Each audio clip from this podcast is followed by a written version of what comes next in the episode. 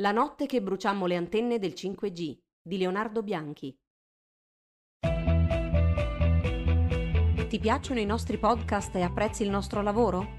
Valigia Blu è un blog collettivo, senza pubblicità, senza paywall, senza editori. Per continuare il nostro lavoro abbiamo bisogno del tuo sostegno. Partecipa al crowdfunding per l'edizione 2021. Visita il sito valigiablu.it. Valigia Blu, basata sui fatti, aperta a tutti, sostenuta dai lettori.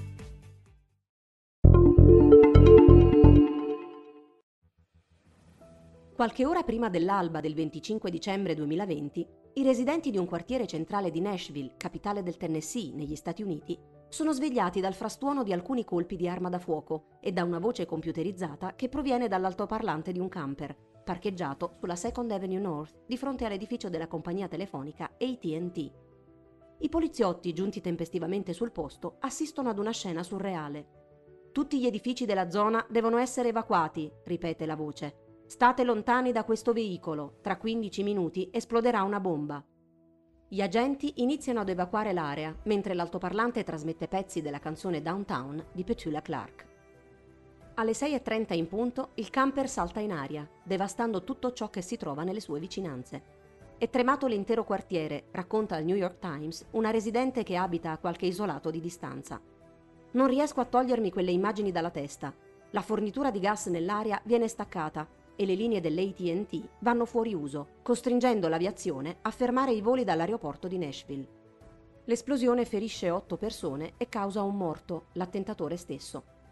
Le forze dell'ordine lo identificano in Anthony Warner, un 63enne di Antioch, una città nel Tennessee. L'uomo era già stato segnalato dall'ex fidanzata nel 2019 e i vicini l'hanno descritto come un eremita.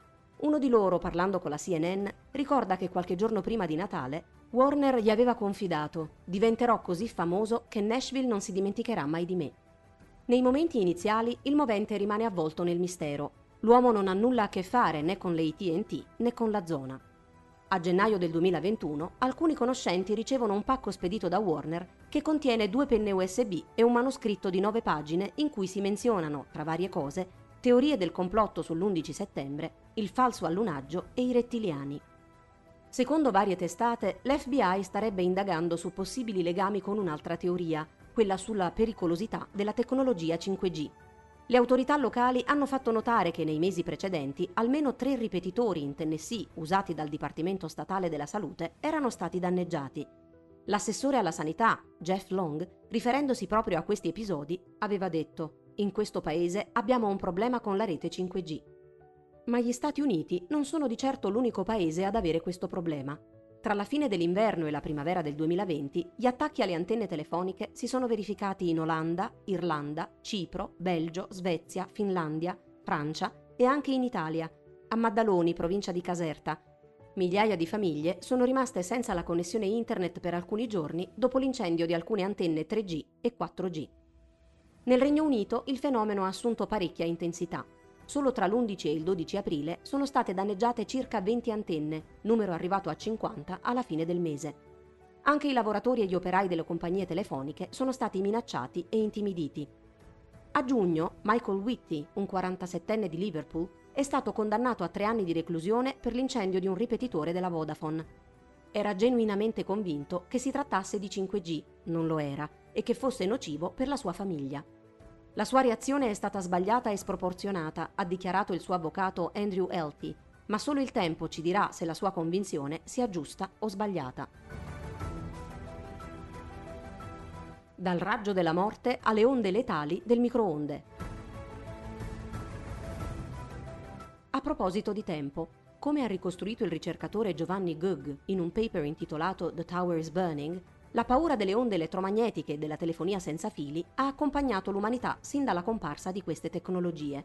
Già all'inizio del 1900, nell'ambito di un simposio tenutosi a Los Angeles, il dottore Albert Soiland parlava di radiofobia.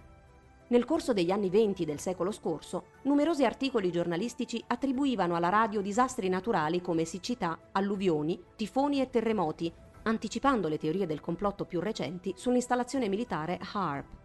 Altri individuavano nelle onde radio la causa dei divorzi, di inspiegabili morie di volatili e addirittura di strani comportamenti adolescenziali. nel decennio successivo si era diffusa una leggenda metropolitana destinata ad avere un grande successo nella cultura popolare, il raggio della morte di Guglielmo Marconi. Secondo le voci, prima di morire, l'inventore della radio stava lavorando ad un'arma segreta che Mussolini avrebbe usato per cambiare il corso della guerra, una sorta di versione italiana delle Wunderwaffen, le armi meraviglia dei nazisti.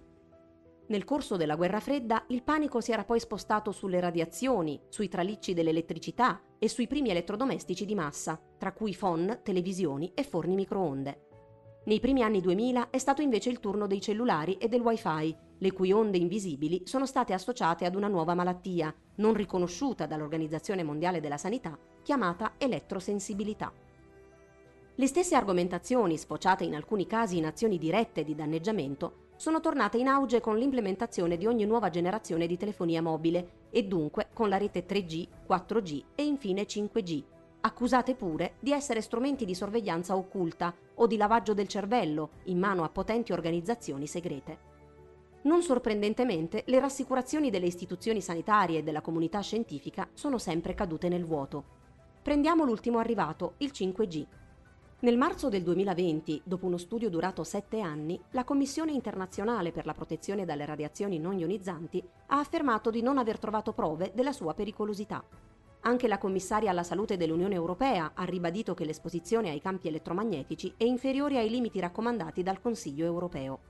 Tuttavia, è proprio in quel mese che la teoria del complotto sul 5G è esplosa in tutto il mondo.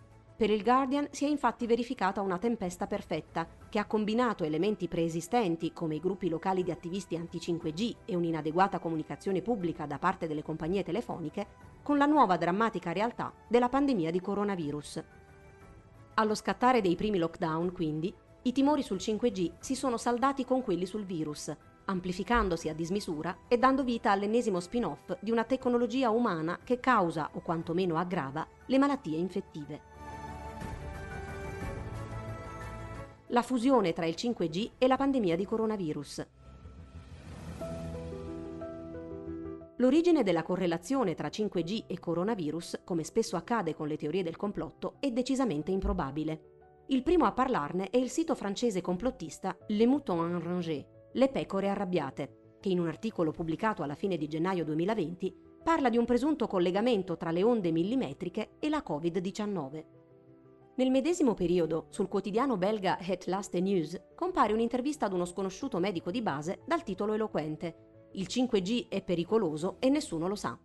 Il dottore, rimasticando speculazioni già apparse altrove, afferma che il primo focolaio a Wuhan è scoppiato contestualmente all'installazione delle antenne 5G. Non può essere una coincidenza. L'articolo viene rimosso dal sito, ma resta online il tempo sufficiente per attecchire nei gruppi Facebook degli attivisti anti-5G olandesi, per poi passare nei corrispettivi anglosassoni.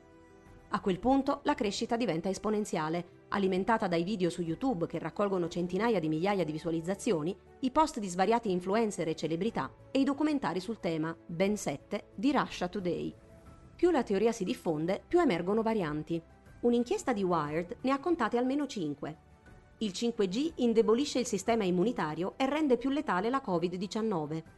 I ripetitori del 5G provocano direttamente la malattia. I lockdown in realtà sono una copertura per installare i ripetitori del 5G. George Soros e Bill Gates finanziano il 5G e lo inseriscono di nascosto nei vaccini. O per finire, il 5G fa parte di un piano di sterminio voluto dagli Illuminati e dal nuovo ordine mondiale.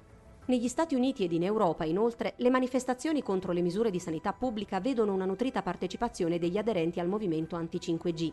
Nel Regno Unito, ad esempio, associazioni come Stand Up X mettono in piedi decine di presidi insieme ad antivaccinisti, estremisti di destra e seguaci di QAnon. Una dinamica simile si verifica in Italia, in particolare durante un evento a Roma del 2 giugno del 2020, organizzato dai gilet arancioni dell'ex generale dei carabinieri Antonio Pappalardo.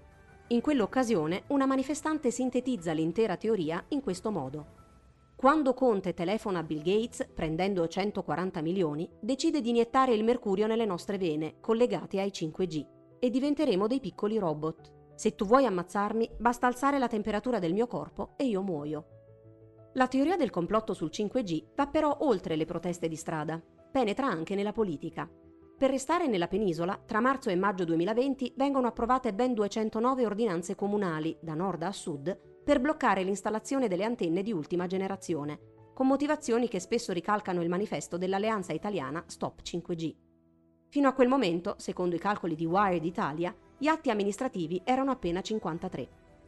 Insomma, come dice Josh Smith, ricercatore presso l'Istituto Demografico Britannico Demos, il coronavirus ha creato le condizioni ambientali ideali per l'espansione di una teoria che ha la capacità di spalmarsi sull'intero spettro politico. Dentro si può scorgere un vago messaggio anticapitalista oppure una difesa libertaria della proprietà individuale, nonché quella di additare un colpevole per la situazione angosciante in cui siamo piombati da quasi un anno a questa parte.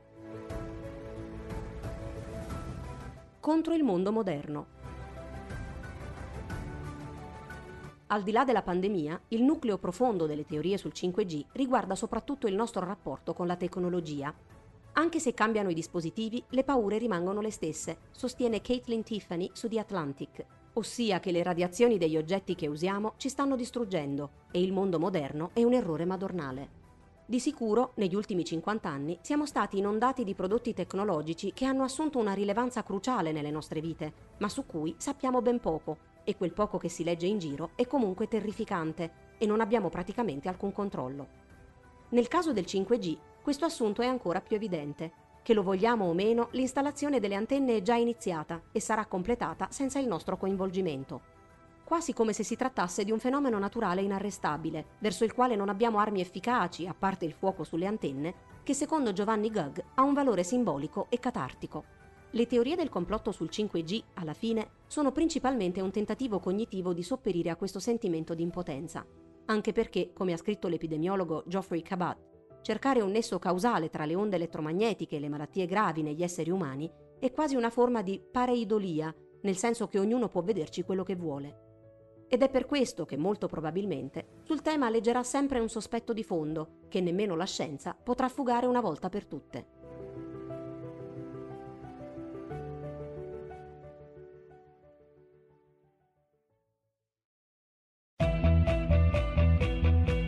Piacciono i nostri podcast e apprezzi il nostro lavoro? Valigia Blu è un blog collettivo, senza pubblicità, senza paywall, senza editori.